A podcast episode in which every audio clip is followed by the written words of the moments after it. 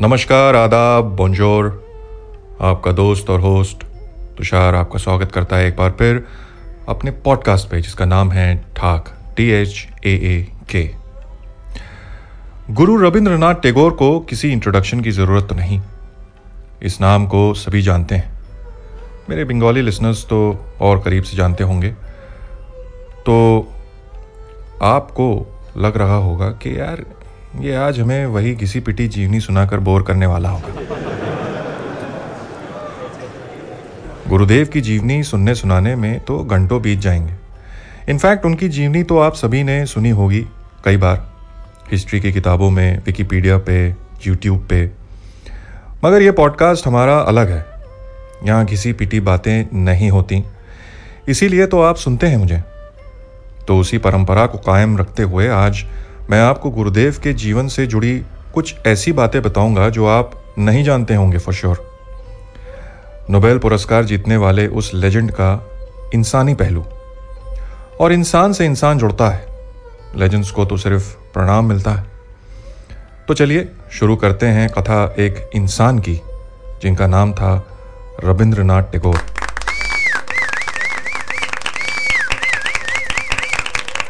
तो उनको हम संबोधित करेंगे इस कथा में गुरुदेव से, क्योंकि उनको बंगालीज गुरुदेव बुलाते हैं। गुरुदेव रविंद्रनाथ टैगोर। तो ये कथा शुरू होती है अट्ठारह में मतलब 1882 में त्रिपुरा के राजमहल में।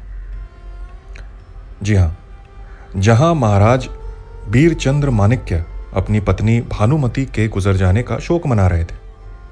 तीन दिन तक अपने कक्ष में बंद रहने के बाद जब वो अपने पेंटिंग स्टूडियो गए, जहाँ वो पेंटिंग्स बनाते थे और अपनी पत्नी की पेंटिंग बनानी शुरू की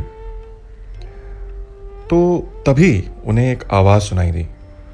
ये आवाज़ कोई बंगाली कविता पढ़कर सुना रही थी।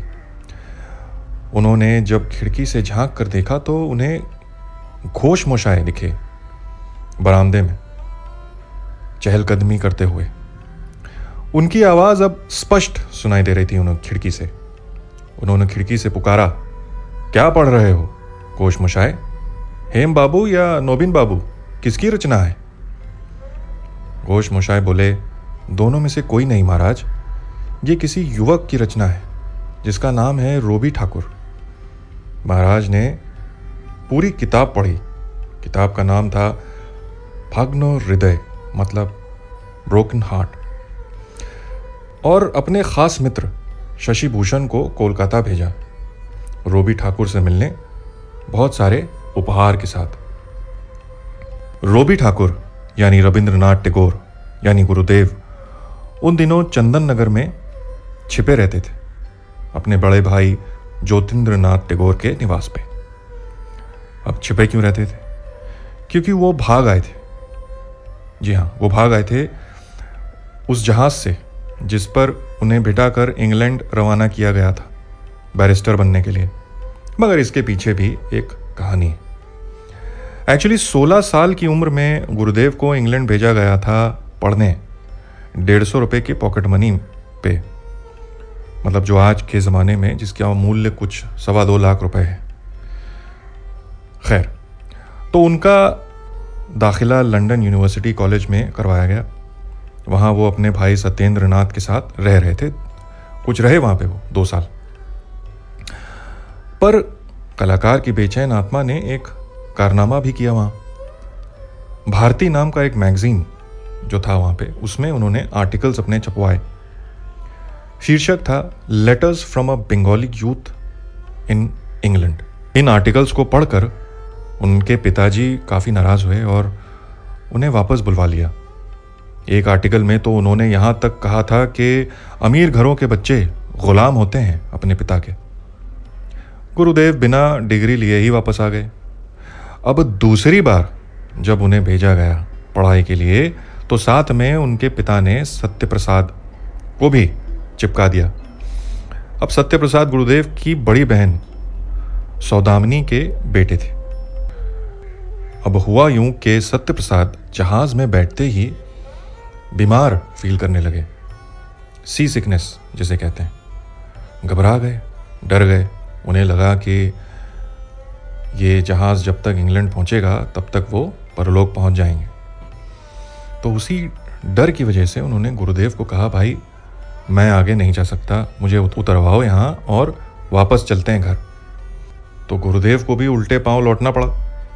मगर लौटने का सारा इल्ज़ाम गुरुदेव के सर पे आ गया और वो इसी कारण चंदन नगर में आकर छिप गए। तो एक सुबह उनके भाई ज्योतिन्द्र नाथ जिन्हें सब नौतुंदा बुलाते हैं, वे अपनी पत्नी कादम्बरी के साथ बालकनी में बैठे इंतज़ार कर रहे थे कि कब रोबी नीचे आएँगे और नाश्ता किया जाएगा। उनकी सबसे पहली और सबसे बड़ी फ़ैन उनकी भाभी ही थी कादम्बरी देवी, जिन्हें वो अपनी सारी कविताएँ सुनाते थे। गुरुदेव उस समय थोड़ा फ़ेमस भी हो गए थे कोलकाता में, मगर किन्हीं और कारणों से, अपनी गायकी और एक्टिंग की वजह से। अपने ही होम प्रोडक्शन के नाटक मंडली में उन्होंने एक्टिंग वगैरह की थी और काफ़ी सराही गई थी उनकी एक्टिंग मगर उन्हें एक पोएट के रूप में फ़ेमस होना था और दिल्ली अभी दूर थी। सो तो नहीं गए आप?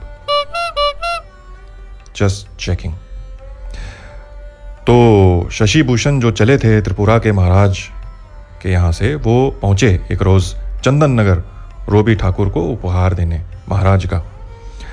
गुरुदेव को देखकर काफ़ी इमोशनल हो गए। उन्होंने बताया कि उनकी पुस्तक भाग्न हृदय पढ़कर महाराज ने उन्हें भेजा है उपहारों के साथ। जिन लिसनर्स को पढ़नी है ये किताब ओरिजिनल किताब, वो हमारे पेज पे एपिसोड के पेज पे राइटअप पे नीचे दी गई है, उसका लिंक है। आप उस पर क्लिक करें और उसका पीडीएफ वर्जन डाउनलोड करके आप पढ़ सकते हैं। लेकिन वो किताब बंगाली में है। खैर साहब तो शशि भूषण के जाते ही नोतुंदा ने वो उपहार का बक्सा खोला। तो उसमें से क्या निकलता है? एक शॉल दो धोती और दो हाथी दांत के बने हुए स्टैचूज और पाँच सोने के सिक्के। ये देख कर नोतुंदा बोले, इनाम तो अच्छा है तुम्हारे लिए, पर कंजूस लगते हैं महाराज। बस यूँ ही हँसते खेलते दिन बीतते रहे चंदन नगर में। एक सुबह कुछ यूँ हुआ जो गुरुदेव को काफ़ी सालों तक याद रहा। गुरुदेव अपने कमरे में बंद थे एज यूजल और नया उपन्यास लिख रहे थे। और लिखते लिखते जब थक गए तो ब्रेक लेने के लिए ब्रज भाषा में कविता लिखने लगे। वे अपने फेवरेट पोएट कवि विद्यापति के स्टाइल में लिखने की कोशिश कर रहे थे, क्योंकि कादम्बरी को विद्यापति का स्टाइल बहुत अच्छा लगता था। और दिलचस्प बात यह थी कि गुरुदेव ने भानु सिंह के नाम से ब्रजभाषा में कई कविताएँ लिखी थीं विद्यापति के अंदाज में। और यही वजह थी कि कादम्बरी ने उन्हें भानु कहकर पुकारना शुरू किया था, जब भी वो दोनों अकेले होते थे। खैर, अचानक गुरुदेव को याद आया कि वो भूखे हैं और यह भी याद आया कि आज नोतुंदा कादम्बरी और गुरुदेव ने बारबेक्यू प्लान किया था अपने विशाल गार्डन में। तो गुरुदेव भागे तुरंत गार्डन की ओर। वहाँ पहुंचकर उन्होंने देखा कि कादम्बरी एक पेड़ के नीचे चूल्हा और खाने का सारा सामान, सब्ज़ी वगैरह लिए वहाँ प्रतीक्षा कर रही। गुरुदेव ने माफ़ी मांगी। मगर कादम्बरी ने रिएक्ट नहीं किया। तब गुरुदेव घर के अंदर भागे, नौतुंदा को ढूंढते हुए। मगर नौतुंदा तो निकल गए थे तड़के तड़के नौकरों ने बताया। गुरुदेव वापस आए कादम्बरी के पास और कहा, इस बार माफ़ कर दो, दोबारा ऐसा नहीं होगा कभी। मैं वादा करता हूँ, तुम्हें कभी दोबारा हर्ट नहीं करूँगा, दुख नहीं पहुंचाऊँगा। तभी अचानक बारिश होने लगी और कादम्बरी ने कहा, भानु गुरुदेव बोले, कहो भाभी, मगर कादम्बरी ने कुछ कहा नहीं। और कादम्बरी को यूँ देखकर पता नहीं क्यों गुरुदेव बोल पड़े, देवी देवी। उनका रूप देखकर और कादम्बरी गुनगुनाने लगी, ए भोरा भादर, महाभादर, शून्य मंदिर मोर। ये विद्यापति की एक कविता थी जो कादम्बरी देवी को बड़ी अच्छी लगती थी। फिर उन्होंने गुरुदेव को कहा गाने को और गुरुदेव ने तान लगाई।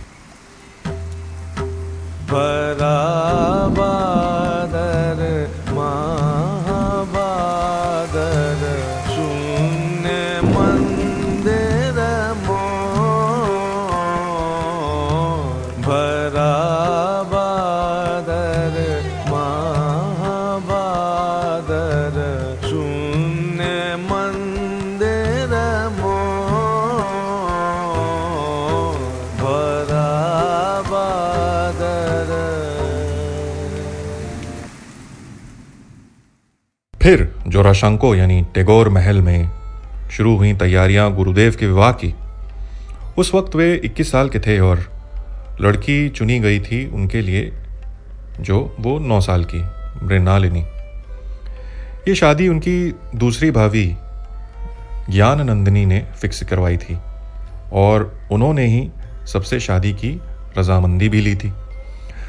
गुरुदेव इस शादी से खुश नहीं थे, मगर ज्ञाननंदिनी ये शादी किसी भी कीमत पर कराना चाहती थी, ताकि वे रोबी और कादम्बरी को अलग कर सकें और रोबी का ध्यान कादम्बरी से हटा सकें, क्योंकि उन्हें उन दोनों की दोस्ती खटक रही थी। यहाँ तक कि वो उसे चंदन नगर से भी ले आई थी अपने यहाँ, बिरजी तालाव में। ये कहकर के शादी में सौ तरह के रस्म होते हैं, तैयारियाँ होती हैं। गुरुदेव ने खुद ही सारे इनविटेशन कार्ड्स लिखे। बंगाली शान शौकत से शादी संपन्न हुई।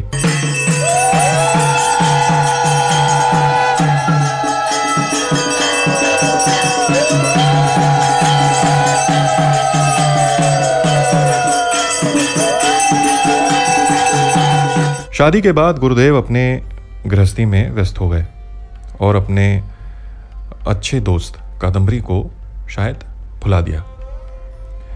एक रोज ताव में आकर उन्होंने चिट्ठियों से भरा संदूक कादम्बरी को लौटा दिया। ये वो चिट्ठियाँ थी जो कादम्बरी ने उन्हें लिखी थी जब वो इंग्लैंड में थे दो साल।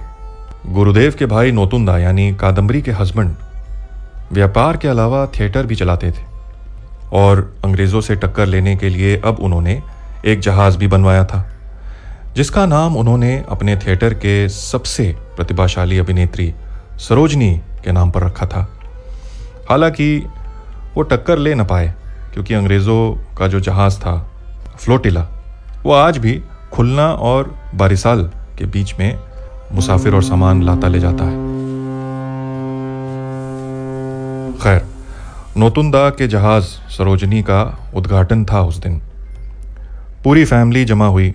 सज धज के, जहाज़ के सैर के लिए। उस जमाने का क्रूज समझ लीजिए। कादम्बरी भी सज के तैयार बैठी थी। अपने हस्बैंड नोतुंदा के इंतज़ार में कि वो आएँगे और लेके जाएँगे साथ उद्घाटन के लिए। पर वो आए नहीं। बग्गी भिजवा दी पिकअप करने के लिए और कादम्बरी गई नहीं। अकेले उस कमरे में बैठी खूब रोई। इसी उदासी में कादम्बरी ने एक गीत भी गुनगुनाया और फिर अलमारी की तरफ़ बढ़ी और अपना छोटा सा एक संदूक निकाला, जिसमें ज्वेलरी भरी थी। संदूक पूरा बिस्तर पर उड़ेल दिया। तो ज्वेलरी के अलावा उसमें से तीन चिट्ठियाँ भी निकली। ये वो चिट्ठियाँ हैं जो कादम्बरी पहले भी कई बार पढ़ चुकी थी। ये वो चिट्ठियाँ थीं जो थिएटर की एक्ट्रेस सरोजनी ने कादम्बरी के हस्बैंड, यानी नोतुंदा को लिखी थी। हर खत शुरू होता था उसी एक लाइन से। मेरी ज़िंदगी से भी ज़्यादा प्यारे तुम।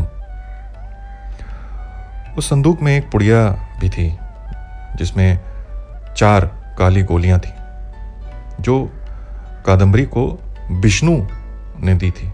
विष्णु उनका जुलाहा था। ये अफीम की गोलियाँ थी। जो विष्णु ने उन्हें दी थी नींद आने के लिए, लेकिन उन्हें बताया गया था कि एक से ज़्यादा वो कभी लेना क्योंकि वो बहुत ज़्यादा डेंजरस हो सकता है और जान जा सकती है। कादम्बरी चारों गोलियाँ निकल गईं। और फिर कादम्बरी ने अपने हस्बैंड के नाम एक लेटर लिखना शुरू किया। वो बैठी लेटर लिखने। कुछ लाइंस लिखने के बाद जब कादम्बरी की आँखें बंद होने लगीं तो चिट्ठी ख़त्म करते हुए कादम्बरी ने लिखा, वो, जो ज़िंदगी भर इंतज़ार करती रही तुम्हारा, और उसके हाथ से कलम छूट जाता है, और वो चीख कर पुकारती है, रोबी, तुम्हारी भाभी जा रही है।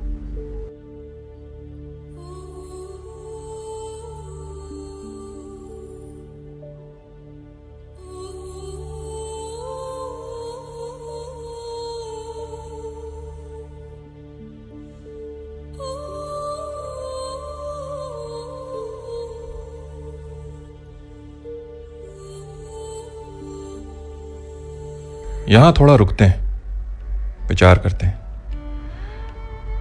कि यूँ ही नहीं बन जाता कोई लेजेंड उसके पीछे कोई हाथ होता है, किसी का हाथ होता है, जो जो थामे रहता है उन अंधेरों में, जब हम उस काली गुफा से गुजरते हैं, रोशनी की तलाश में। मिसाल के तौर पर अल्बर्ट आइंस्टाइन की पत्नी मिलेवा आइंस्टाइन की मैथमेटिक्स बहुत तेज थी। इतनी तेज थी कि उन्होंने आइंस्टाइन के पहले रिसर्च पेपर यानी शोध ग्रंथ को सॉल्व करने में काफ़ी सहयोग दिया था।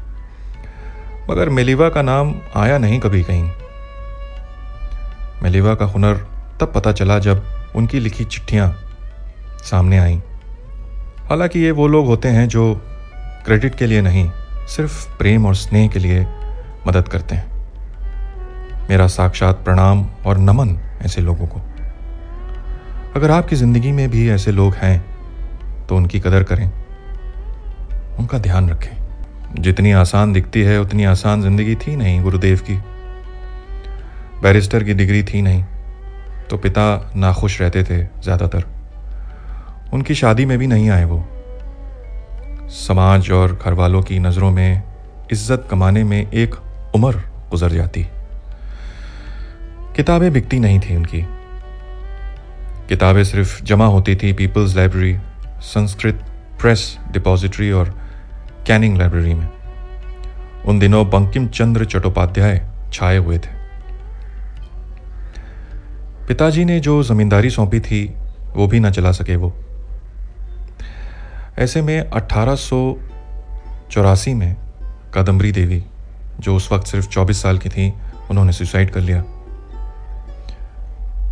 रोबी ठाकुर के शादी के चार महीने बाद, जैसा कि हमने कथा में अभी सुना 1902 में पत्नी मृणालिनी गुजर गई। और नौ महीने बाद उनकी छोटी बेटी रेणुका भी गुजर गई। 1905 में पिताजी गुजर गए। 1907 में ठीक मृणालिनी के मरने के पाँच साल बाद उनका छोटा बेटा ग्यारह साल का सोमेंद्र नाथ चल बसा 1918 में सबसे बड़ी बेटी माधुरी लता चल बसी मगर एक नवंबर की शाम 1912 में उनका सितारा भी चमका, जब साइकिल पे सवार एक पोस्टमैन टेलीग्राम लेकर आया, नोबेल प्राइज के समाचार का। वो टेलीग्राम शांति निकेतन के एक कर्मचारी को पकड़ाते हुए गुरुदेव ने कहा, ये लो, आ गया पैसा। अब इस शहर के गटर बनाने में इसे लगाओ। आज की कथा लंबी चली। टेगोर सुनने सुनाने में वक्त तो लगता ही है। टेगोर प्रेरणा का स्रोत हैं हम सभी हिंदुस्तानियों के लिए। मेरे गुरु और आइडल गुलजार साहब को भी कविता लिखने की प्रेरणा मिली थी जब उन्होंने पहली बार टेगोर की गीतांजलि पढ़ी थी। मेरी बकबक के बाद टेगोर की आवाज़ में ही उनकी कुछ पंक्तियाँ हैं, आज के एपिसोड में। सुनिएगा ज़रूर। अब आपका दोस्त और होस्ट तुषार आपसे विदा लेता है। फिर मिलेंगे अगले एपिसोड में। तब तक मास्क लगाए रखें और दूरी बनाए रखें। शुभ रात्रि शब्बा खैर, गुड नाइट।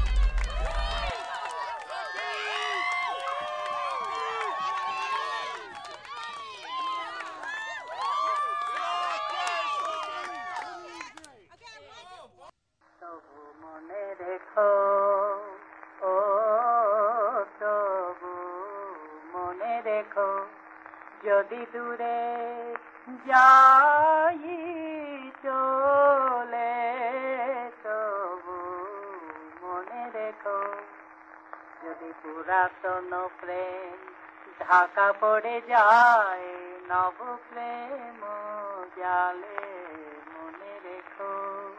ও, তবু মনে রেখো, যদি থাকি কাছাকাছি, দেখিতে না পাও ছায়ার